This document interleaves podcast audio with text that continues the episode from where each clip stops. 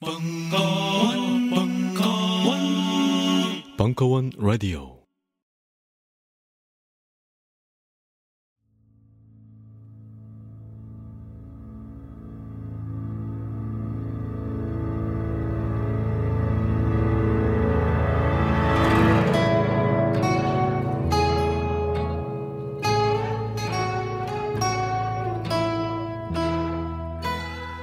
딴지 라디오 최초의 본격 먹방 걸신이라 불러다오. 제 1화 2부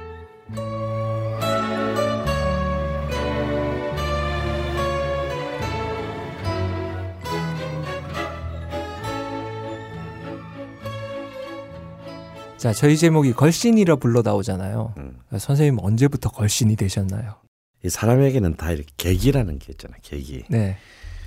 저는 어릴 때부터 입이 굉장히 짧은 사람이었어요. 어. 보통 입이 짧았다 그러면 어릴 때 굉장히 잘 사는 집에 주로 그런 그렇죠. 하는데 별로 잘 살지도 못하면서 입까지 짧아서 못 먹는 게 너무 많았어요. 어. 저는 계란도 지금 계란 굉장히 좋아하는데 계란도 별로 좋아하지 않았어요. 음. 어. 그리고 이렇게 파 이런 거 들어가면 무조건 못 먹었고 어, 파 나도 싫어 파. 아, 그리고 돼지고기도 뭐 아예 입에도 어. 어, 못 했고요. 어 그리고 뭐 하물며 미역 이런 거. 어. 미역. 그래서 내 생일날 이제 생일상으로 미역국을 집에서 어머니가 끓여주잖아요. 안 먹었어요. 전 콩밥을 안 먹었어요. 어, 그래가지고 정말 뒤지게 맞아 생일날 밥상에서 밥상머리에서 맞아 죽을 뻔한 일 한두 번이 아닌데 아마 같은 날 맞았을 수도 있어요. 아, 맞아. 선생님이랑 저랑 생일이 같아요. 그럴 수도 있었겠네. 그래서 먹을 수 있는 것보다 못 먹는 게 음. 훨씬 더 많아서 그게 거의 한 열아홉 살 때까지 이어졌어요. 어. 그러니까 뭐 나는 이제 거의 빼상 말랐죠. 어, 네. 그래서 저는 대학교 다닐 때도 몸무게가 한 55kg를 넘어본 적이 거의 없어요. 예, 지금 이건 음. 제가 음. 사실입니다. 제 대학 선생님 대학교 시절 사진을 봤는데 와 아주 말랐어요. 예. 근데 머리 크기는 그대로입니다. 숟가락 같이. 내가 그래서 별로 그렇게 먹는 것에 대해서는 그렇게 뭐 관심이 거의 없는 쪽에 속하는 게 그야말로 살기 위해 먹는 정도의 아 살기 위해 음. 먹는 우리의 아니- 적들. 어, 그것도 아주 일부분만 일부분의 음식들만 먹었는데 제가 고등학교 2학년에서 3학년 올라가는 겨울에 바로 입시가 눈앞에 왔잖아요. 예. 근데 난 너무 노른 거야 2학년 내내. 그러다가 대학을 잘 못 갈 것 같다는 생각이 위기감이 들었어요. 그래서 그냥 내가 무슨 고시 공부하는 학생도 아닌데 저 절에 갔다 오겠습니다. 그리고 양쪽 트렁크에 책을 가득 넣고 참고사 오. 공지를 가득 넣고 12월 달에 절로 가서 거의 2월 달에 학교도 안 가고 2월 말까지 거의 두 달을 넘게 절에, 오. 절에서 공부를 했어요. 혼자서. 근데 이제 그, 당, 그 당시만 하도 요즘은 고시원이라는 게 있지만 예.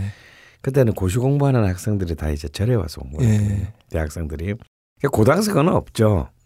그 계속 그 형들이 보기도 웃기는 놈이야. 무슨 고등학교 2학년짜리가 뭔 공부를 한다고 절, 절에까지 와. 근데 내가 이제 쫄병이니 가만히 귀여워해 줬어요. 예. 그때 이제 저는 공부를 굉장히 열심히 이제 음. 절이니까 뭔가 옆에 다 주변의 사람들도 다 공부 열심히 하고 그러니까 이제 공부를 하는데 문제는 뭐냐면 배가 너무 고픈 거예요. 제가 간 절이 밀양에 굉장히 유서 깊은 절인 표충사라는 절이 예. 예. 그 신라 시대 때 절이 붙어 있었던 절이거든요. 근데 이 절이 여름이나 봄, 여름, 가을에는 그래 있을만 해요. 어, 네. 음, 뭐, 시주도 뭐, 많이 들어오고. 들어오고, 그다음에 뭐 좀 채소들도 다양하게 예. 있고 겨울에는요 진짜 먹을 게 하나도 없어요. 어. 그래서 정말 딱 뭐냐면 반찬이 밥 있고 정말 맛없는 된장찌개. 예. 그러니까 된- 절 된장이 이상하게 맛이 없어요. 그다음에 김치도 없었고 닭광 있잖아요. 예. 닭광인데 이 단무지가 우리가 먹는 그런 그래도 달달한 단무지가 아니고 예. 정말 조선 무에 노란물 들여서 절에서 만든 단무지야. 아무 맛도 없는 짠맛. 짠 그냥 짜기만 한 음.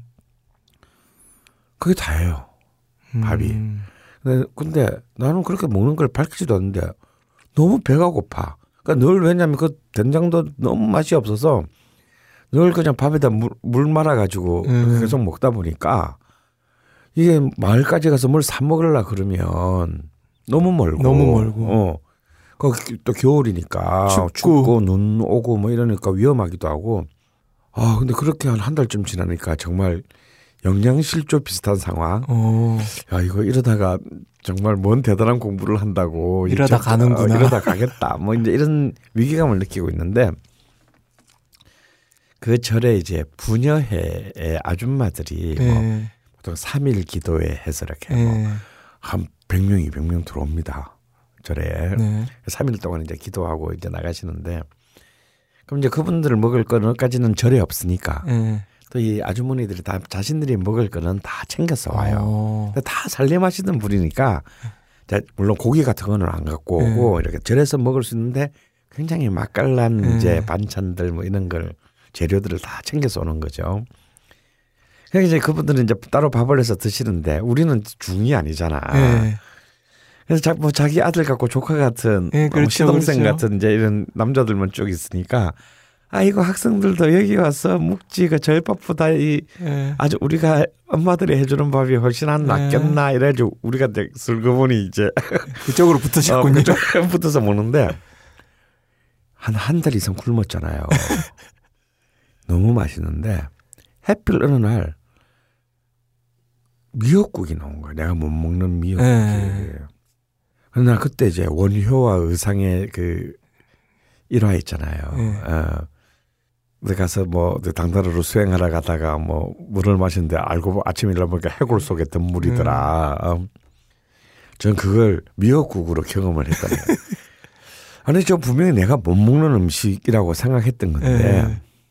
어명이 나는데 너무 먹 아무 마치 너무 오랫동안 내가 친숙하게. 친숙하게 먹어왔던 것처럼 한 다섯 그릇에 말아서 밥을 오. 다섯 공기를 아마 말아서 먹고 더 주세요 더 주세요 해서 먹, 오. 먹어서 그랬더니 어떤 아주머니가 아이고 이 어린 학생은 미역을 국을 그래 좋아하는 모양이네 그러는 거야 너 먹, 먹고 있던 내가 딴 사람 은 모르죠 제가 미역국을 네. 먹는지 안 먹는지를 근데 먹고 있는 내 자신이 놀란 거예요 야 내가 어떻게 이 미역국을 다섯 그릇을 음. 먹을 수가 있나 그리고 이게 왜 이렇게 맛있는 거지 음. 그래서 제가 이제 한 달 뒤에 이제 절에서 공부를 마치고 집에 딱 와서 엄마한테 참한 말이 뭐냐면 엄마 미역국 좀 끓여줬어 였어요. 어. 그게 너무 맛있어서 그때부터 제가 제일 좋아하는 국 중에 하나가 됐어요. 그 어머니가 끓여주신 미역국도 맛있었나요? 당연히 더 맛있죠. 왜냐하면 아무래도 절에서 끓인 미역국은 고기가 들어갔군요.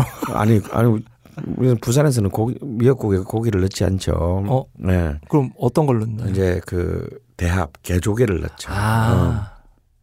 근데 이제 절에서는 그것도 넣을 수가 없으니까 네. 그냥 사실 그냥 그냥 미역으로만 끓인 거야 간장 정도 간해 네. 가지고 그랬는데도 아. 그렇게 맛있었는데 당연히 엄마가 끓여준 거는 훨씬 더 맛있었겠죠 미친 듯이 먹었어요 그랬더니 우리 어머니는 하는 말이 뭐 절에 가서 공부를 얼마나 했는지는 몰라도 뭐 아유 미역국 잘 먹는 것만으로도 충분히 절에 보낼만 하네 뭐와 절에서 미역국 주더라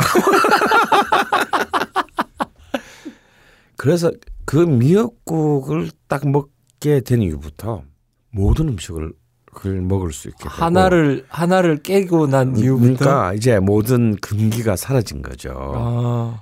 아 그때부터는 정말 이 세상의 모든 음식이 아 정말 이게 다 천국의 음식이 아닌가. 그래서 밀양 표충사가 저에게 준 최고의 그 어, 선물은 선물 걸신이 되는 드는, 드는 그 계기가 된 미역국 걸신의 입문지가 바로 표충사였군요. 그런 셈입니다. 그러면 걸신 생활 하시면서 내가 이걸 제일 많이 제일 빨리 음, 제일 많은 이빠이 먹었다. 음. 이런 만한 음식이 있나요? 뭐 저는 뭐 그러다 보니까 이제 모든 음식에 대한 편견이 없- 없어져서 모든 거를 다 먹게 됐지만 그래도 가장 많이 제일 상대적으로 제일 많이 먹은 음식이 있다면 어 역시 냉면이겠죠. 어. 냉면 앉은 자리에서 한 몇 그릇 정도. 아니 냉면을 한 진열에서 많이 먹은 적은 없어요. 아, 자주 어, 드시는. 어, 이제 자주 먹죠. 그래서 저는 어, 을지민옥 같은 경우에는 제가 한 천 번은 간 것 같아요. 어. 예. 전문가 갖고 뭐 전국에 간 냉면집을 다 합치면 글쎄 뭐 한 냉면만 한 그래도 2천 그릇은 먹지 않았을까 어, 어, 생각이 들고 그리고 이제 아, 안전자리에서 제가 제일 많이 먹어본 거는 그때 제가 이제 막 드디어 눈에 떴을 때 대학교 한 2학년 때 제가 잠깐 서울에 있는 큰 집에서 이제 기식했는데 좀 큰 집은 부산에 우리 집보다 좀 더 못 살았어요. 네. 가난했는데 그때 뭐 잔치한다고 삼겹살을 큰어머니가 이제 한 네 건을 끊어가지고 이렇게 냉장고에 넣어놓은 거예요. 어. 오늘 오후에 근데 이제 삼겹살 맛을 그때 한참 들었을 텐데 오늘 보니까 집에 아무도 없고 아무것도 없는데 배는 고픈 거예요. 그래서 냉장고를 열어보니까 큰 집 냉장고를 열어보니까 삼겹살이 있어요. 삼겹살. 어 그래서 이제 그때는 브루스타 이런 것도 없어서 예. 이 뭐라 그래야 되나 석유 풍로 곤 곤로. 골로 어. 어. 그걸 또 켜가지고 그 위에 저기 안방에 프라이팬. 프라이팬 올려놓고 그 삼겹살 꺼내서 이렇게 구워 먹기 시작했어요. 그래서 그거 먹다 보니까 정신 차리고 보니까 그걸 다 먹은 거야. 근데 난 그게 몇 그릇인지 몰랐지. 근데 고기만 구워 먹었더니 배가 부른 것 같아서 그냥 잤어요. 그래서 일어나 보니까 큰어머니가 이 네가 다? 그래서 왜 왜요? 그랬더니 아니 어떻게 네 근을 한 자리에서 네가 한 명이 다 먹을 수가 있냐고. 누구 왔나? 음, 누구 왔냐? 이렇게 아니 아무도 안 왔다고. 그래서- 2.4kg입니다. 2.4kg. 예, 네 근을 혼자서 그뭐 사실 그뭐 이렇게 고기를 뭐 저렇게 이 정도 가지고 많이 먹었다 할 수는 없죠. 예. 음. 근데 저는 주로 이제 어떤 한 자리에서 많이 먹는 것보다는 하루에 많이 먹는 거. 그렇죠. 예, 저는 코스로. 되게, 예, 코스로. 어, 난 12시가 되기 전에 네 끼를 먹어본 적은 있어요. 어, 어, 그 먹거리 투어를 그렇죠.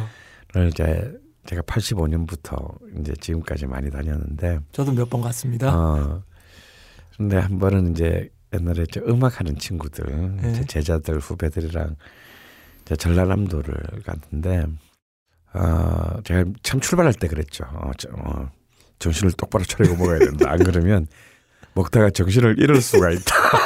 그래서 애들은 이제 해말 게 없으면서 그게 무슨 말인지 몰랐죠. 그래서 이제 12시가 전에 12시가 되기 전에 제가 일단 네 끼를 먹었습니다. 그리고 이제 어, 총 이제 저녁 8시까지 결국 여덟 하루에 8끼를 먹게 됐어요. 음, 저 전라 광주를 중심으로 해서 이제 그 인근 이제 장성, 담양, 화순 요 라인으로만 아, 왜냐면 다들 올라가야 했기 때문에 어, 얘들에게 그 전라남도의 맛을 조금 진하게 보여준다는 것이 그만. 화근이 된. 예, 그래서 그 중에 한 명은 음, 저 아직도 저기 홍대에서 인디 밴드 하고 있는 친구인데 다 토하고 거의 뭐 눈이 한 50cm쯤 뒤로 들어간 간 상태에서 거의 실성한 상태에서 이제 다음날 같이 올라가게 됐죠. 야. 저도 선생님 따라다니면서 참 겁, 약간 겁났던 게 있었어요. 음. 어, 이러다가 사람이 진짜 죽겠구나. 왜냐면 그 여행이라는 게 이렇게 가서 이제 경치도 이제 둘러보고 어디 뭐 숙소도 잡고 뭐 뭘 해야 되는데 일단 식당을 먼저 잡고 식당에서 식당으로 옮기기 때문에 숙소가 필요 없는 그런 그런 무박 2일 정도의 여행을 갔다 오면 한 3km가 찌는 그런 여행을 따라다니다 보니까 아주 존경하게 됐습니다, 거신님. 아, 뭐 지금 은 그렇게 못 하죠. 그냥 지금은 예. 저도 이제 나이가 나이도 있고 어 지병도 그리고, 있고. 어, 그리고 또 무엇보다도 좀 가슴이 아픈 것은 정말 90년대 때 제가 가서 너무 기억에 남았던 예. 너무 감동했던 음식을 다시 생각나서 지금 좀 가보면 이미 맛이 변했거나 네. 혹은 장사가 너무 잘 돼서 혹은 너무 안 돼서 네. 맛이 변했거나 없어졌거나 음.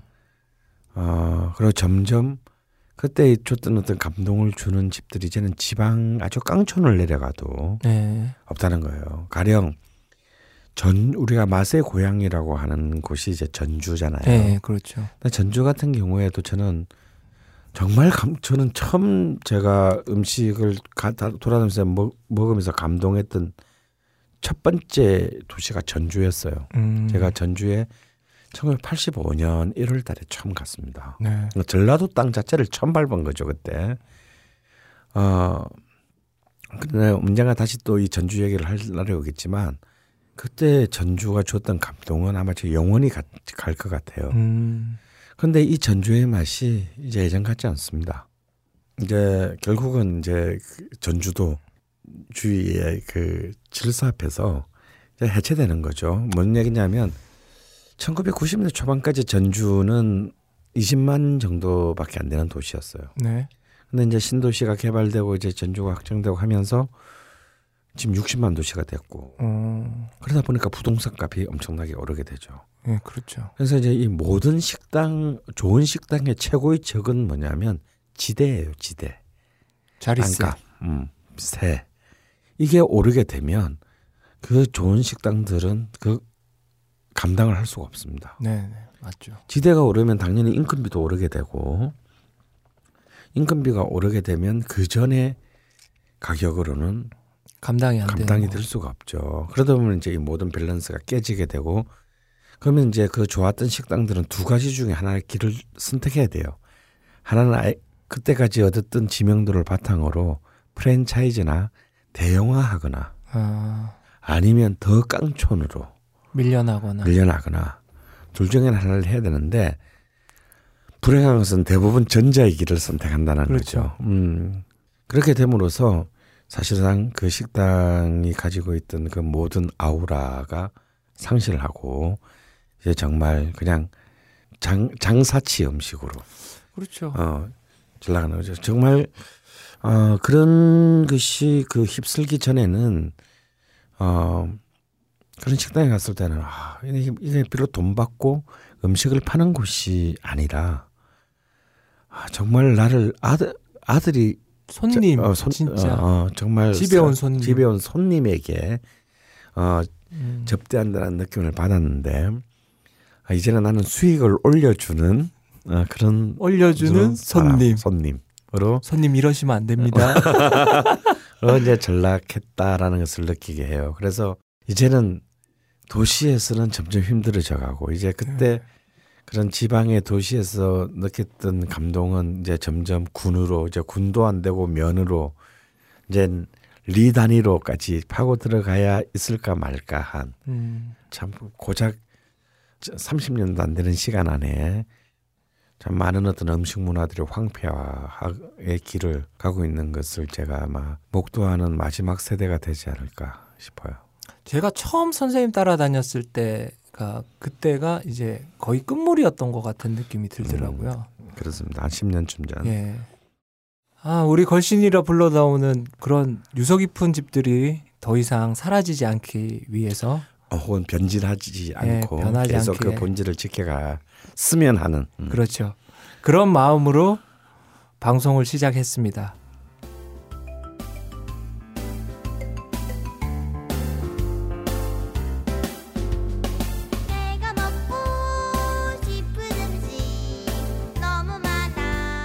맛있는 음식을 먹고 싶을 때 어디로 갈지 고민하지 않아도 되는 이 집에 가라.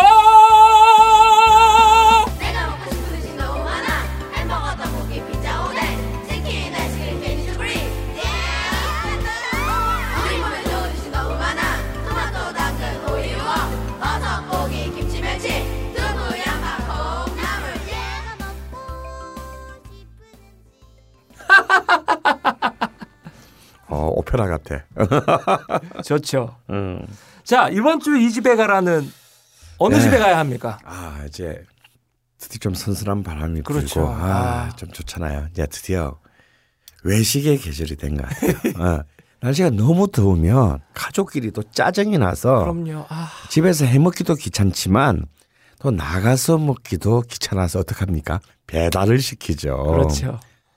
그래서 이제 이 사실 특히 이 가을은 또한 외식의 계절이 아닐까. 그래서 오늘은 또 좀 멀리 좀 나가도 큰 부담이 없는 특히 주말에 요즘 그렇게 고속도로가 막힌대네요. 아 다차 몰고 나와서. 싫어요, 싫어요. 아 그래도 그것을 감수하고서도 이렇게 어, 갈수 있는 바로 그런 계절이 아닌가 싶어요. 그래서 오늘은 한국 음식 문화에 있어서의 외식의 대표 주자 대표 주자. 하면 아마도 1930년대 지금까지 언제나 외식의 1인자 자리를 놓치고 이- 있지 않은 음식점이 있어요. 뭡니까? 중국집입니다. 어느 곳에 있지만 어느 곳에나 있지만 음. 그렇게 좋은 집은 찾아볼 수 없는. 없는 아 좀 그렇죠. 아 사실 어찌 보면 아, 우리나라는 레스토랑이라는 문화가 없었잖아요. 네. 어, 가령 이제 레스토랑이라는 것도 따지고 보면 프랑스 대혁명의 산물이거든요. 어. 그러니까 프랑스 대혁명 전에는 레스토랑이라는 게 없었대요. 음. 근데 이제 프랑스 대혁명이 터지면서 이제 왕과 귀족 계급이 몰락하잖아요. 네. 그래서 그 왕과 귀족을 위해서 음식을 만든 사람들이 다 직업을 잃게 된 거야. 아. 그래서 어쩔 수 없이 애들이 먹고 살기 위해서 자기가 아는 거는 음식 만드는 것밖에 네. 없는데 그래서 그 이전까지 귀족 들을 위해서 만들던 음식들을 조금 이제 단가도 좀 떨어뜨리고 해가지고 일반 시민들을 향해서 팔기 시작한 게 음. 어, 레스토랑의 이제 기원이라고 합니다. 어. 그러니까 얼마 안 되는 거죠. 뭐 그래봐야 한 200년. 근데 우리나라도 보면 바깥에서 외식을 할 수 있는 그 음식점의 문화가 없었죠. 그럼요. 왜냐하면 다 모든 걸 그냥 다 집 안에서. 그러니까 우리나라는 어, 장인 요리사가 지배해온 음식 문화가 아니고요. 할머니들이 그 이 음식 문화를 창조해온 역사를 가진 문화예요. 네. 그래서 할매집이 많은 거예요. 왜냐하면 우리 음식의 뿌리니까 할매가. 어, 그러네요. 어. 그러니까 이거는 우리의 무의식 속에 DNA 속에 이 할매 이꼴 맛있는, 맛있는 맛있는 거, 음식. 그 음식을 주는 사람. 네. 음. 그래서 할매집이 많은 거예요. 늘 외할머니들은 음식을 잘하는. 어. 그냥 잘 하는 것으로 우리는 알 수밖에 없어요. 그냥 그거밖에 먹어본 적이 없으니까. 그래서 이런 그 할머니가 지배해온 그 음식 문화, 그 뭐 양반이나 네. 뭐 평민이나 똑같았어요 우리는. 음. 그러니까 우리가 밖에서 음식을 사 먹는다라고 하는 것은요 두 가지밖에 없어요. 농사를 지을 때 이제 품앗이라 그러죠 할 때. 네. 그때는 할머니가 아니라 온 동네가 음식을 만들어서 같이 음. 말라야 된단 말이에요. 분업을 해가지고. 네. 그러니까 우리 집 밥을 아닌 밥을 먹는 경우는 그때예요. 음. 누구 내 집 밥인지 모르죠. 뭐다 섞여서 만들어서 오는 거니까. 그래서 들밥이라고 그러죠. 들밥. 네. 비빔밥의 기원이 바로 이 들밥에서 왔다라고 또 주장하는 사람들도 있습니다. 다음 두 번째는 뭐냐면 먼 길을 떠날 때 음. 장사를 하거나 과거를 보거나 할때 이런 바 이제 주막 우리 음. 지금 지금 모텔이죠 모텔. 네. 그래서 이제 주막에서 먹는 음식들. 음식들인데요. 그 말 이 두 개의 가운데 있는 것이 뭐냐면 이제 우리가 5일마다 장이 있지 않습니까? 네. 그럼 이제 그 장터의 음식. 그러니까 지금으로 음. 치면 패스트푸드예요. 아, 어. 그렇네요. 왜냐면 장터라는 게 굉장히 먼 길을 걸어가 가지고 자기가 팔고 사, 자기한테 필요한 거 사와야 되기 때문에 네. 그걸 하루 안에 다 해야 되잖아요. 네. 근데 왔다 갔다 시간을 생각하면 실제로 장에 머무는 시간은 얼마 안 돼. 네. 그러네요. 그러니까 빨리 뭔가를 끼니를 때워야 한 끼를 때워야 빨리 집에서 저녁을 먹을 수가 있어요. 음. 그러니까 패스트푸드가 발달할 수밖에 없고 이 대표적인 패스트푸드가 바로 이제 국밥인 거죠. 국밥. 그냥 확 주문하면 바로 나오고 바로 확 먹고 다시 이제 일 보고 빨리 해지기 전에 집으로 가야 되니까. 그래서 이제 이런 정도 말고는 외식의 문화가 없었는데 음. 이것에서 이제 외식의 문화가 만들어지게 되는 건요. 1882년에 이모군란 때문이에요. 이모굴라. 왜냐하면 이때 처음으로 이제 몰락하기 시작했던 청나라 군대와 청나라 사람들이 때 한국에 많이 들어옵니다. 네. 근데 이제 이들이 이제 청일 진영에서 지고 1894년에 청일 진영에 지고 난 뒤에 완전히 이제 완전히 오도 가도 못하게 전락을 해요. 네. 뭐 많은 사람들은 주권을 돌아갔겠지만 돌아갈 수도 없는 사람들 한국에 남게 돼요. 네. 그러니까 우리가 왜 중국 뗀놈 이런 말이 왜 남게 됐냐면 이때 이 사람들이 워낙 너무 정말 가진 게 없고 제대로 입지 않고 그러다 보니까 뭐 집도 질도 잘 없게 되고 예. 거의 거지와 비슷한 수준으로 됐기 때문에 중국인 하면 뗀 놈. 어 들어 때 어. 때국물 주르르 예. 흐르는 놈 이런 인식을 가지게 된 아. 거예요. 때가 많아서가 아니라. 어, 그래서 중국에 우리는 뭐 오랫동안 중국 가국이 굉장히 밀집한 문화를 갖고는 있었지만 예. 실제로 사신이 왔다 갔다 하는 정도나 병자호란이나 정묘호란 때 그들이 쳐들어 왔을 때 네. 말고는 우리가 사실 걔들 별로 만, 일반 사람들은 만날 길이 없잖아요. 예. 그런데 여기서 이제 드디어 중국인들과의 동거가 처음으로 19세기 말에 이모굴란. 예, 이제 시작된 거죠. 이모곤란 이후에. 그러다 보니까 이제 이들은 말도 제대로 잘 안 통하는데 여기서 먹고 살아야 돼. 할 수 있는 게 없어. 음. 어. 그렇죠.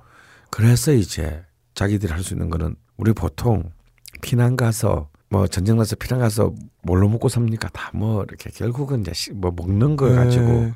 구호물자로 아, 뭐. 고물자 같은 빼와 내와 가지고 에. 어떻게 만들어서 팔아 뭐 사람은 다 먹어야 되니까 이게 제일 먹는 장사야말로 가장 몸으로 때울 수 있는 최초의 이제 상업인 거죠. 그러다 보니까 이제 중국 음식점들이 아 많이 생겨나게 됐어요. 어. 여기 보면 이제 한국에서 이른바 상설적인 이제 시장터 같은 경우는 5일마다 한 번씩밖에 예. 안 쓰는 거지만 주막을 제외하고 다시 말해서 숙박업소가 아닌 주막 같은 예. 숙박업소가 아닌 그야말로 음식 외식용 식당의 문화가 시작된 것 자체가 바로 이제 이 한국에서는 우리가 중국집이라고 부르게 되는 음. 이제 중국 음식점이다. 이제 그 그렇게 정의를 예, 내리시는 그렇기 때문에 한국의 외식 문화와 뗄래야 뗄 수가 없는 음. 처음부터 1등이었네요. 처음부터 등했던 거죠. 그러니까 아마 종아리 세대만 하더라도 그때도 여전히 외식하면 중국 음식. 그렇죠. 예, 굉장한. 짜장면이 아주 아빠 짜장면 사줘. 이게 미쳤나? 어, 저만 하도 저 때는 저- 제가 이제 초등학교 때할 때는 60년대에서 70년대에 걸쳐서고 네. 중고등학교도 이제 70년대 다 끝났는데 정말 70년대 끝날 때까지 우리 가족이 외식한다라고 하면 중국집에 가서 짜장면 먹는 거예요. 음. 그리고 전교 1등 했다. 그럼 이제 탕수육 하나 시켜주는 거고. 그러니까 정말 짜장면을 먹으러 간다라는 것은 아 지금으로서는 정말 뭐 풀코스 프랑스 요리를 먹으러 간다와 거의 같은 동의어였던 예, 그렇죠. 네. 이제 그런 것이 그 이 중국 음식점들이 가지고 있는 가장 광범한 어떤 음식의 이제 외식이라는 이름의 음식의 판타지의 상징이었다라고 볼 수 있습니다. 그러면은 그때만 해도 음. 음. 식점들이 많이 없기 때문에 그렇죠. 예. 그 중국 음식점이 그렇게 독보적이었는데 음. 지금 많이 쇠퇴했잖아요. 어떻게 보면. 아 아무래도 이제, 이제 경쟁자들이 너무 많이 생겼죠. 예. 뭐 이탈리아 이제 이탈리안 음식점들이 이제 뭐 굉장히 많은 예, 부분들을 그렇죠. 잠식했습니다. 그리고 이제 일본 음식점들. 네. 음, 왜냐면 이자카야부터 비싼 뭐 고급 스시집에 네. 이르기까지 일본 음식점들이 굉장히 많이 그 생겼어요. 군데군데 또 카레집들. 예, 뭐 그런 이제 또뭐 인도 음식점들 뭐 우리 그렇게 다양하진 않지만 예. 그 6, 70년대 비하면 굉장히 많은 것이 생겼어요. 그럼에도 불구하고 여전히 여전히 그래도 가장 압도적인 다수를 차지하고 있는 것은 그렇죠. 역시 음, 중앙 지방을 가리지 않고 서울 시골을 가리지 않고 역시 여전히 어, 머물래. 음. 물거 없으면 그냥 짜면 먹자. 아 그렇게 되는 예, 거죠. 그렇게 되는 겁니다. 그리고요 또 오늘 그 이 중국집 얘기를 하게 되는 것은 사실 중국집 매출의 85%가 짜장면하고 탕수육이래요. 아 그래요? 예. 그러니까 결국 중국 중국 음식점이 동네에서 살아남느냐 못 살아남느냐는 우리 보통 중국집 음식 가면 메뉴가 일단 벽 한, 하나잖아요. 그렇죠. 많은 걸 하지 뭐다 소용없고 정말 탕수육하고 짜장면에서 음. 승부가 난다라는 겁니다. 근데 그 이런 중국 음식점 중국 음식이라는 것 자체가 또 의외로 우리가 아까 음, 일부에서 와인 얘기를 오래 했는데요. 네. 그 중국도 와인에 굉장히 그 어쨌거나 스- 예. 어, 뭐 세계 6, 7위권에 7위권의 7위권에. 생산국이고 또 지금은 이제 곧 아마 세계 와인 소비 1위국으로까지 오를 텐데 어, 중국 음식이 의외로 와인하고도 굉장히 잘 맞는다라는 사실이에요. 음, 한국이, 그렇죠. 한국이나 일본 음식과는 달리 느끼하니까. 어, 느끼하고 또 기름지고. 기름지고 비록 뭐 유지방을 많이 쓰지는 않지만 음. 그 특히 와인 중에서도 화이트 와인하고 굉장히 잘 어울리는 음식들이 아. 많고요. 그 다음에 중국에 쓰는 향신료들이 있어요. 이렇게 네네. 정향, 계피 예, 예. 이런 이 향신료 그러니까 우리가 이제 흔히 이제 그 spice spice라고 부르는 거 네. 후추 이런 이제 그 spicy한 와인들 레드 와인들 가령 특히 호주의 시라즈라든가 네. 이런 와인들하고는 또 굉장한 그 레드 와인들하고 궁합을 음. 보입니다. 이, 이런 그 중국 음식이 가지고 있는 네. 그 향이나 마- 맛의 어떤 성격이 그래서 우리 보통 이제 중국집 가면 막, 아 빼갈 하나 시켜라부터 시작해가지고 네. 음, 그러는데 요즘은 이제 좀 약간 뭐 차이니스 레스토랑 뭐 이러면서 네, 좀 고급 거, 중국집 어. 가면 이제 와인을 많이 비치해 놓죠. 마주왕 같은 거. 음. 근데 보통 이렇게 그런 시골이나 동네 중국집에 예. 그냥 슬그머니 와인을 갖고 가서 자기가 딱 좋아하는 와인을 갖고 가서 그냥 잔만 달라 와인잔은 없죠 그냥 물컵 달라 그래가지고 거기서 따라서 중국식 마셔보시면요 굉장히 일단 비용이 싸겠죠 그럼요. 어, 비용도 들 들고 굉장히 참 또 독특한 그 음. 어, 외식의 경험을 할 수 있지 않을까. 어, 그래서 중국 음식을 오늘의 이제 그 이 집에 가라에 초청하도록 하겠습니다. 어떤 집을 선택하기 전에 네네.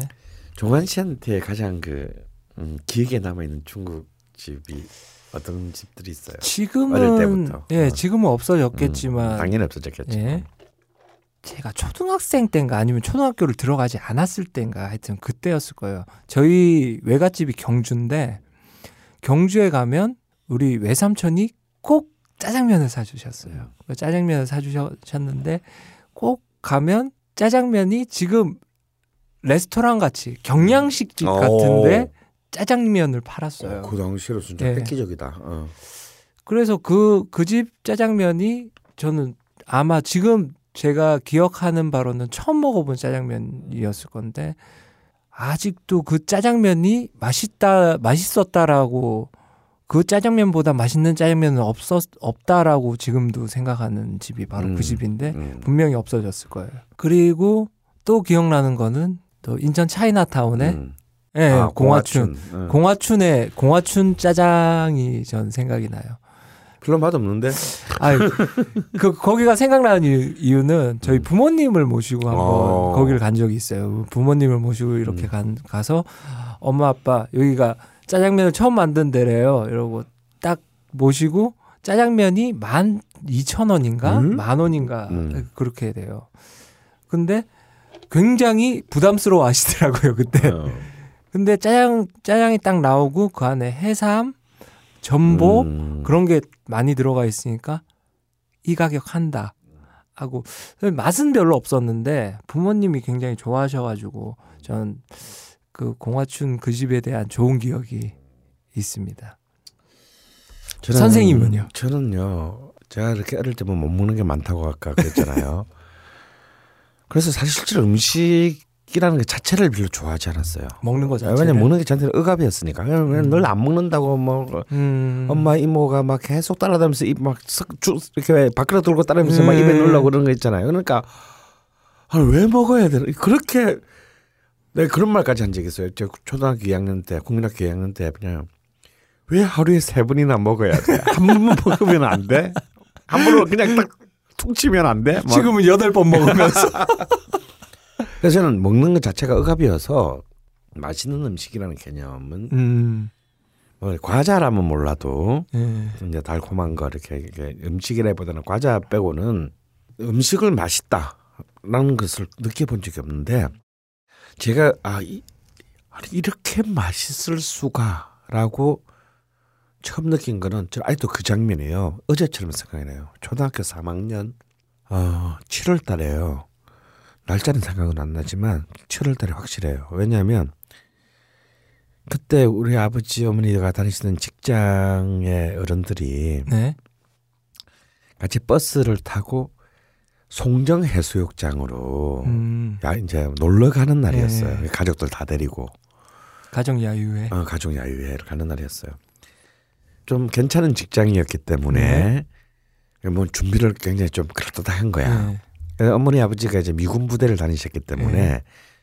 미군 음식들도 네. 뭐뭐 뭐 닭튀김 이런 것들도 네. 있었지만 그때 부산에서 굉장히 유명한 중국집이 있었어요. 네. 굉장히 요즘 치면 이제 차이니스 레스토랑 같은 네.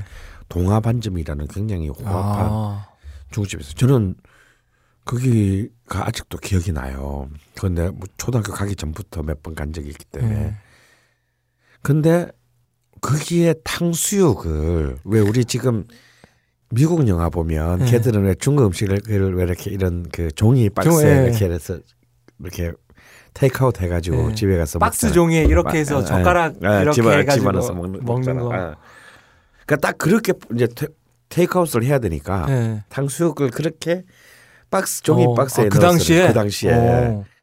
그걸 이제 차에 버스에 싣고 이제 버스 타고 이제 송정 해수욕장 가는데 한 1 시간쯤 걸리는데 네.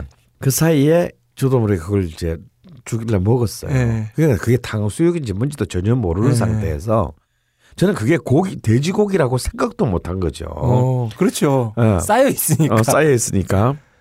그런데 저는 처음에는 이걸 뭐라고 써- 어떻게 생각했냐면 제 느낌은 이게 고기를 왜 뭘 입혀서 튀겨서 뭘 어, 녹말 가루에 룰을 무- 묻혀서 가지고 된 거라는 걸 제가 뭐 초등학교 3학년 알리가 있겠어요. 네. 야, 이건 음식이 아니야. 어, 그럼 그냥 만약에 제가 그때 그 환각제라는 것을 알았으면 이건 마약이다. 아, 마약이다. 그게 이거 한통 꽤 오래 치면 꽤그 네. 많은 뭐 탕수육 소자 정도가 들어갈 만한 네. 양인데요. 제가 뭔가 어디에 이렇게 그 아마 제 기억에는 그냥 환각에 빠진 상태로 계속 그 입도 짧고 많이 먹지도 못하는 네. 애가 그 혼동을 다 먹어버렸어요. 오. 그게 제 어쩌면 맛의 출발점, 제 아. 맛의 원점이 바로 그 동화반점의 동화반점에서 탕수육이야. 그런데 차마 그 뒤로는 이것이 우리가 이렇게 일상적으로 먹을 수 없는 거라는 것을 알게 되는 데는 아무리 어려도 많은 시간이 안 걸렸어요. 비싸다는 어, 거. 그렇죠. 그럼 사실 뭐 보통 그냥 뭐 월급 받아서 사는 사람들이 이렇게 자주 먹을 수 있는 음. 그런 이제 음식이 아니기 때문에 정말 재수 좋아야 반년에 한 번 재수 좋아야 그렇기 때문에 제 세대나 저보다 좀 아래 한 10년 아래 세대까지도 정말 탕수육이야말로 저도 고등학교 때 처음 먹어본 것 같아요. 네. 탕수육이야말로 좀 정말 20대 후반이 될 때까지 가장 그 많은 사람들의 워너비 음식. 어, 워너비 어떤 그런 정말 도달하고 싶지만 도달할 수 없는 그런 어, 음식으로. 어, 탕수육이 남지 않았나.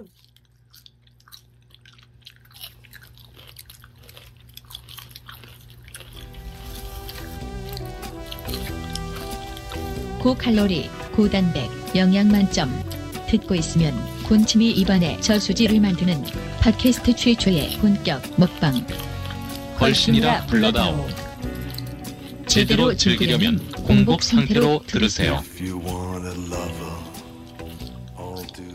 그리고 이제 제가 기억나는 두 번째 중국집은요. 이제 서울에 와서 네. 이제 제가 이제 학교도 다 이제 마- 아니다 대학원 정도 다닐 때 네.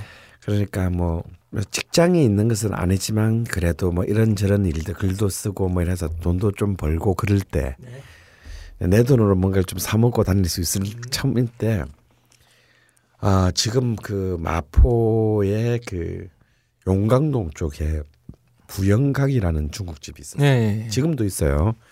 근데 지금 지금은 이미 이제 옮겨서 확장해서 근무를 지어서 옮겼었고 그때는 지금 있는 부영각보다는 좀 더 안쪽 그 주택가 쪽으로 음. 있는 다 쓰러져가는 그런 그 동네 건물의 2층에 있었어요. 음. 그러니까 아주 비좁았죠. 거기 막 바퀴벌레와 쥐가 나올 것 같은 그런 예, 예. 그런 분위기에 아주 좁은 홀과 안에 방도 뭐 한 두 개 있었고 뭐 그런 아주 작은 전형적인 동네 중국집이었는데 그 근처에 국민일보가 그 당시에 그 국민일보사가 음. 그 당시에 그 마포에 있었어요. 지금 여의도 있지만 내가 국민일보사에 아는 기자 선배가 음. 너무나 맛있는 중국집이 나는 국민일보 다니는 것 중 다니는 것이 정말 자랑스러운 건 바로 이 중국집 때문이다. 내가 국민일보에 다니는 거 어, 부영각 때문이야. 어. 그렇게까지 얘기해서 같이 먹었는데 너 어, 왜 제가 거기서 처음에 온몸이 감전이 된다는 느낌을 받았냐면요. 그 부영각의 탕수육이 내가 아까 말했던 초등학교 3학년 때 먹었던? 동합안점의 탕수육 맛과 거의 똑같았기 때문에. 어. 그래서 나 저는 그때부터 완전히 이 부영가게의 노예가 됐어요. 모든 만남, 서울 강북에서의 모든 만남, 뭐 모든 회식, 음 그리고 모든 끼니 뭐 거의를 부영각에서 했는데 특히 그 집은 또 저한테 잊을 수가 없는 게 쟁반 짜장. 아, 그 아, 당시에 그 당시에 쟁반 짜장에 든 그래서 뭐 부영각을 둘러싼 수많은 뭐 신화하는 신화들이 많아요. 어. 본래 뭐 박정희 시대 때 청와대 중국식 담, 아. 을 담당했다더라. 뭐, 어, 뭐, 부터 시작해가지고, 중국에 뭐 연수를 몇 년 갔다 왔다더라. 저 저 사람이 네, 뭐 소림사 화- 주, 어, 주방장이라더라. 확인된 건 하나도 없어요. 근데, 그럴 정도로, 아, 다시 그럼 중, 그때만 이제 90년대만 오더라도 이제 그 많은 네. 경쟁자들이 생겨날 때인데도 정말 중국 음식의 그 매력을, 음, 다시금 일깨워 준 음. 것이 부영각인데, 그 이제 그 아파트 옆에 뭐 흐름한 아파트 단지도 있고 막 주택가예요. 그런데 놀라운 건요. 그 집이 배달을 안 했어요 그때도. 어. 어. 동네 중국집인데 배달을 안 했어요. 굉장히 자존심이 있었던 거죠. 먹고 싶으면 와서 먹어. 와서 먹어. 이제 이런 그런 그 이런 바 가오가 어, 충만했던 집이었고 그것이 그 모든 부영각이 만드는 음식의 그런 자부심 어떤 그런 것들이 정말 바짝 어떤 그런 그, 기, 그 기가 날이 서 있었다 그럴까 그런 것을 느낄 수 있었는데 이제 부영각이 이제 요즘은 지금 뭐 이제 뭐 3층 그 4층 네. 건물로 이제 확장해서 옆으로 옮깁니다. 그러면서 사실 사람이 바뀐 것도 아니고 확장됐는데 그 맛이 바로 그때부터 그 요즘이 아니고 꽤 옮긴 지 오래됐어요. 네. 10년도 넘었어요. 그런데 왠지 바로 그 옮기는 순간에 제가 옮긴 곳을 갔는데 왠지 정말 그 맛이 아니었어요. 어. 아 그때부터 이제 저는 좀 김이 조금씩 빠지기 시작했어요. 노예에서 네. 풀려났군요. 네, 노예에서 이제 드디어 역사의 눈을 떴던 것입니다. 그래서 아 왜 그럴까? 왜 사람이 바뀐 것도 없고 주인이 바뀌지도 않았는데 왜 이렇게 잘, 장사가 잘 돼서 확장을 하게 되면 맛이 좀 다르게 되는 것일까? 물론 여기는 수많은 변수가 있을 수 있겠죠. 흔히 뭐 그런 말을 하잖아요. 어, 소자리만 옮겨도 같은 네. 공간에서 소자리만 옮겨도 뭐 맛이 어, 변한다. 맛이 변한다. 뭐 이제 이런 얘기도 있고 어, 여러 가지가 있지만 아무래도 이제 제가 볼 때는 쾌퍼의 문제가 아닐까. 음. 다시 말해서 수용력의 문제. 그러니까 10명 어, 거는 10명을 그 잘할 수 있는데 어, 잘할 수 있는 시스템에서 이게 갑자기 50명이 됐을 때 네. 과연 그 10명을 커버할 수 있는 quality가 다섯 배 늘어난 어, 그 인원의 인원을 만족시킬 수 있을 것인가? 저는 좀 그런 문제가 아닐까 음. 싶어요. 그래서 참 저의 한 20대 후반에서 30대 초반 사, 후, 중반 사이를 이렇게 그 지배했던 노예 생활을 아, 하게 했던 부영가게 예, 월급을 다 바쳤던 음, 바로 그 집. 예, 뭐 월급은 받아본 적이 없으니까 뭐 바칠 거는 없고요. 이제 수입을 수입. 이 아주 많은 부분을 갖다 바쳤던 부영강에서 벗어났고 그리고 이제 제가 한 이제 본격적으로 음악 평론가 활동을 하고 뭐 영화도 하고 하기 시작하는 이제 90년대 후반부터 네. 저를 이제 아주 그러다 보니까 이제 중국집에 대한 이제 2000년대가 돼갈 때쯤 돼서부터 이제 뭔가 전 중국집에 대한 차별성이 없어지지 않습니까? 그렇죠. 그런데 다시 한번 눈을 벌쩍 뜨게 만든 중국집이 생겼어요. 어, 또 다시. 그 이제 지금 이제 방배동 설의 마을에 있었던 제가 있었다. 있었던 이라고 얘기하는 것은 지금 없어졌다는 얘기예요. 아, 있었던 아마 서울시에서 이제 중국 음식 광이라면 이 집을 안 가본 사람 없을 텐데요. 이제 옛날 옛날 처음 이름은 만리장성이라는 중국집이에요. 이 만리장성이라는 이름의 중국집은 방배동에만 다섯 군데 있어요. 그리고 그 당시 지금은 이 역시 없어졌는데 신사동에서 그 어마어마한 규모의 차이니즈 레스토랑 예. 이름도 만리장성이었어요. 근데 이 만리장성은 정말 방배동 스렛마을의 길가도 아닌 그 안으로 쭉 들어가 있는 주택가 안에 있는 한 면적으로 따지면은 한 홀 면적이 한 15평이 되지 않는 예, 예. 굉장히 작은 어그 중국 음식점이었는데 아 이 집은 짜장면과 짬뽕이 없었어요 메뉴에. 어, 맞아요. 어, 짜장면 짬뽕이 없는 중국집인데요. 이 집의 이제 주력 메뉴는 산동식 만두국입니다. 근데 사실 그게 맞는 게요. 중국 북부 화북 지방의 그 중국인의 주식은 만두거든요. 네. 음, 짜장면이 아니고 이 만두국은 정말 제가 이때까지 먹어본 만두국 중에서 최고였어요. 어, 저도 먹어봤었는데 네. 최고였어요. 네, 최고입니다. 그리고 보통 중국에서의 어떤 국물 요리라고 하는 것은 우리한테 좀 맞지 않아요. 그렇죠. 좀 느끼하고 네. 찐득찐득하고 으, 질감도 안 맞고 쩍쩍 어, 달라붙고. 쩍쩍 달라붙고 그런데 아, 아마 한국에 있는 중국 음식점의 국물 요리 중에서 한국인의 스타일로 회장이 가능한 집은 아마도 만둣국으로. 어 아마도 이 만리장성의 그 산동식 중 그 만둣국이 아니었을까. 아, 그건 정, 정말 미친 듯이 먹었어요 저는. 그리고 또 이 집이 자랑하는 요리가 있었는데 이 집의 탕수육은 아주 아주 안 좋았어요. 아주 다- 이 집의 탕수육은 정말 맛이 없었어. 왜냐하면 너무 달고, 음, 그래서 별로 맛이 없었는데 완전 애기들 맛의 그 어, 맛이 없었는데 금사오룡 해삼이라는 요리가 있었어요. 이거는 이제 그 속을 돼지고기 혹은 새우 를 넣고 그 말린 해삼 불린 것을 싸고 튀겨서 음. 어 부추나 이제 그 팽이버섯 이런 또 야채들과 버무려내는 녹말의 요리였는데 중국 요리로서는 굉장히 이제 그 굉장히 고급한 재료들을 많이 쓰는 그렇죠. 요리에 속하죠. 자, 아. 다시 한번 말씀드리겠습니다. 금사오령 해삼. 음. 근데 뭐 그래 그 다시 한번 말해봐도 소용이 없어요. 그 집이 없어졌으니까. 아니 사실은 음. 이 금사오령 해삼 저도 먹어봤었는데 완전 그 신의 경지의 맛이에요. 제가 봤을 때. 뭐 세상에 뭐 이런 이런 요리가 다 있나? 음. 이걸 어떻게 왜 왜 늘 생각을 했지? 네. 해삼 안에 이걸 왜 늘 생각을 했지? 음. 그렇게 했었는데 아마 여러분 한번 동네에 있는 중국집에서 한번 찾아보세요. 금사오령 해삼이 가능한지. 그러면 가능하다면 드셔보세요. 맛있을 확률 네, 있습니다. 사실, 대부분의 중국집에서는 이 요리가 없죠. 네. 제가 이 집 말고는 먹어본 것이 이제 서귀포에서 서귀포? 어, 어, 서귀포에서 먹어봤습니다. 어. 어, 그 집도 굉장히 맛있었어요. 그런데 이 집이 이제 이 집도 역시 부영가가 같은 길을 가요. 어, 굉장히 장사 잘 되고 또 너무 작다 보니까 네. 막 사람들이 막 줄을 막 오래 쓰고 네. 또 중국 음식이라는 게 요리는 바로 먹고 바로 놀 수 있는 패스트푸드가 아니잖아요. 네. 그러니까 기다리기 시작하면 정말 많이 기다려야 됐어요. 그래서 이제 또 어쩔 수 없이 확장해서 근무를 세우고 이제 음. 이름도 바꿨어요. 하도 만리장성이 많다 보니까. 네. 그래서 왕가라는 굉장히 뭐 럭셔리한 오.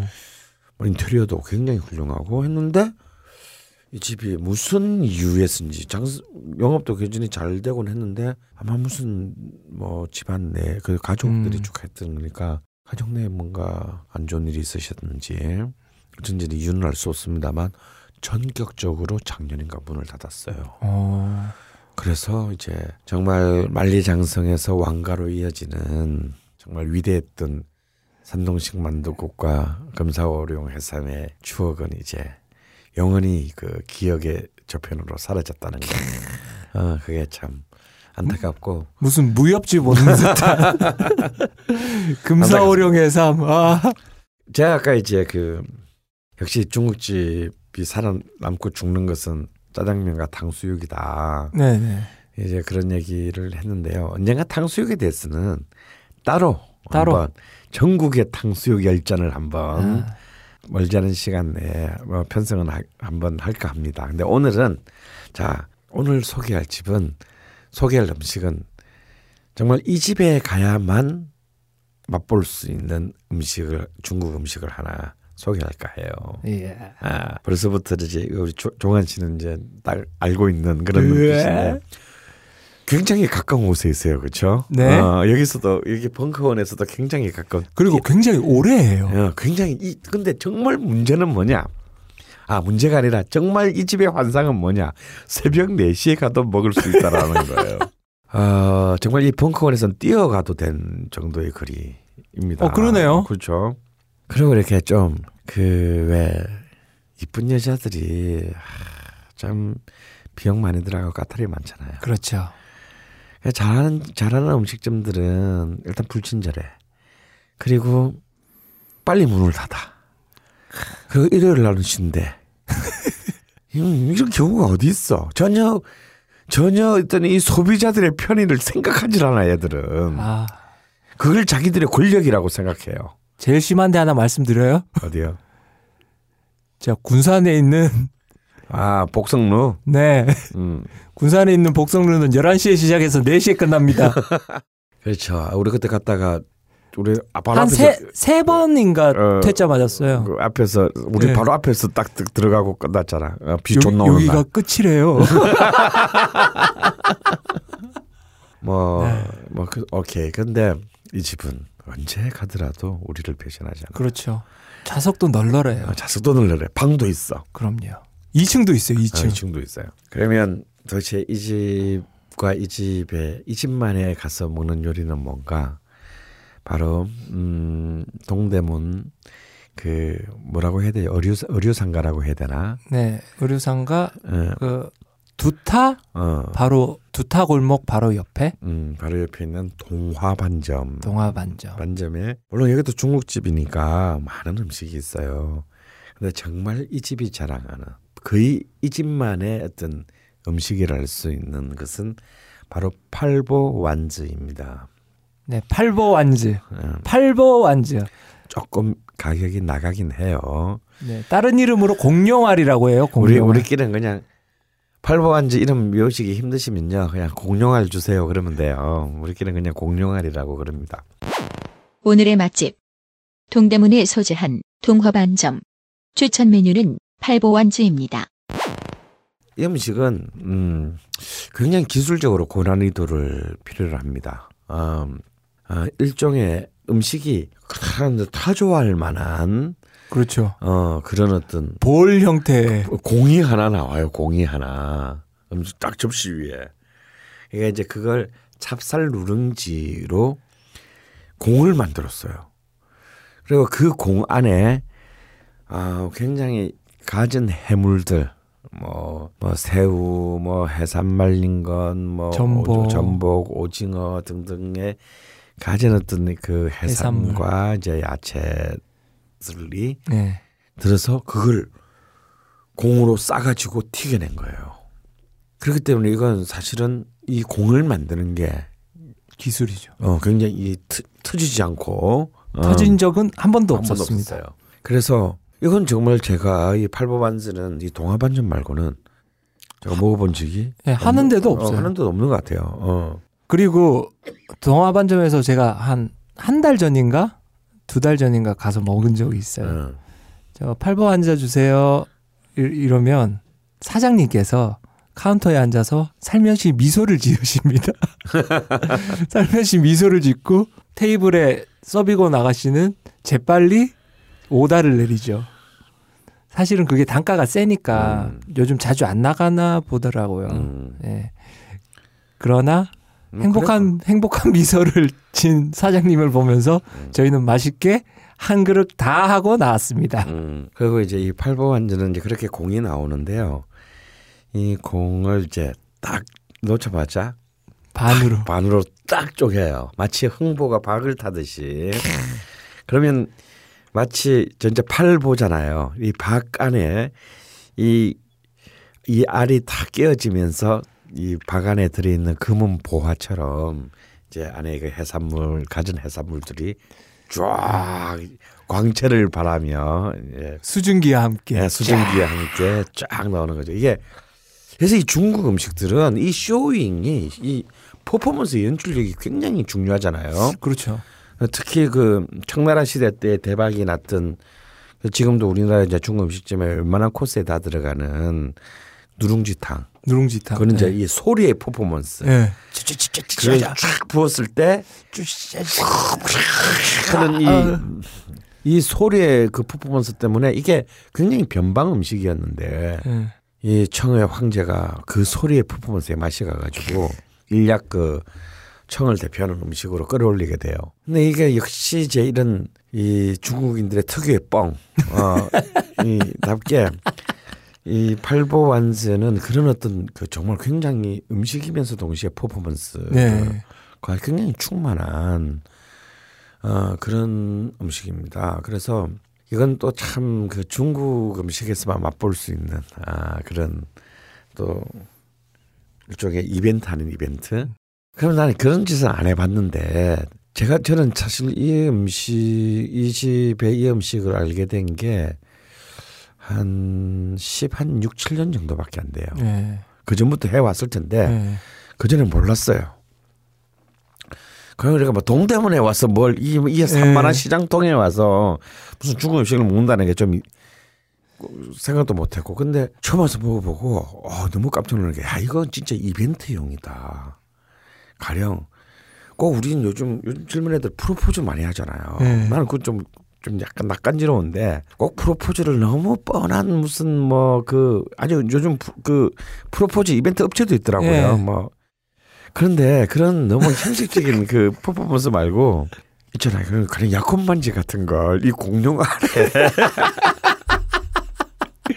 공룡 안에 넣어서 튀겨달라고 미리 이렇게 짜는 거야. 뭐 중국집에서 어. 그래서 아 그냥 중국 음식 먹으러 가자 그래. 어? 어 자기 여친한테 중국 음식 먹으러 가자 그래 놓고 그러면 이- 일단 그 여자들 다 반한단 말이야. 일단 이 음식 그렇죠. 자체가 너무 특이하니까. 그런데 딱 쪼갰는데 공을 그게 반지가 딱 나오는 거지. 걸쭉한 그 소스와 함께 그러니까 그 걸쭉한 소스를 반지를 쪽 빨아가지고 손에 끼워주는 거지. 아 뜨겁겠다 근데. 아 뜨겁겠나? 응? 바- 감동하지 않을까? 아니면 기싸대기 받기려나? 자 지금까지 걸신이었습니다. 그 걸신님의 생각이시고요. 보통 분들은 그런 이벤트에는 공룡화를 사용하지 않죠. 아, 한번 해보고 싶어. 네, 예, 제가 또 다시 기회가 있다면. 옆에서 도와드리겠습니다. 그래서 오늘 이 집에 가라. 가라는 음, 동대문에 소재한 동아반점의 팔보 완즈다. 동아반점 팔보 완즈 포에버. 공룡알이에요 공룡알 드세요. 아 그리고 전 또 팔보 완즈의 또 좋은 점 마지막 하나는요. 이 음식을 가지고 와인을 좀 차가운 화이트 와인.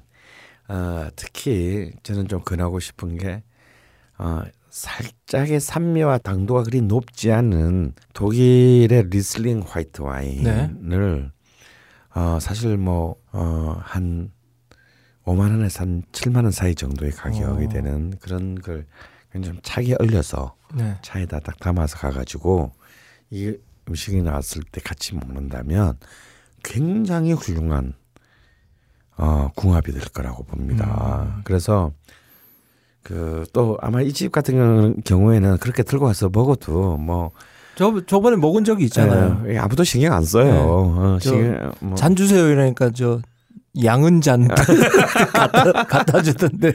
뭐 그런 거 신경 쓰지 마. 어차피 화이트 와인은 뭐 상관없으니까 뭐 물컵에 먹어도 상관없고 그래서 이렇게 한 잔 그 화이트 와인하고 이 팔반지를 먹는다면 굉장히 정말 새로운 아. 동서양의 어, 만남을 또이 전혀 예상치 못했던 동대문 농장 앞에서 네, 그렇죠. 어, 맛볼 수 있지 않을까 생각합니다. 네, 동대문 운동장 페이스샵 옆에 있어요. 자, 오늘 이 집에 가라. 동대문 동화반점. 동대문 동화반점입니다.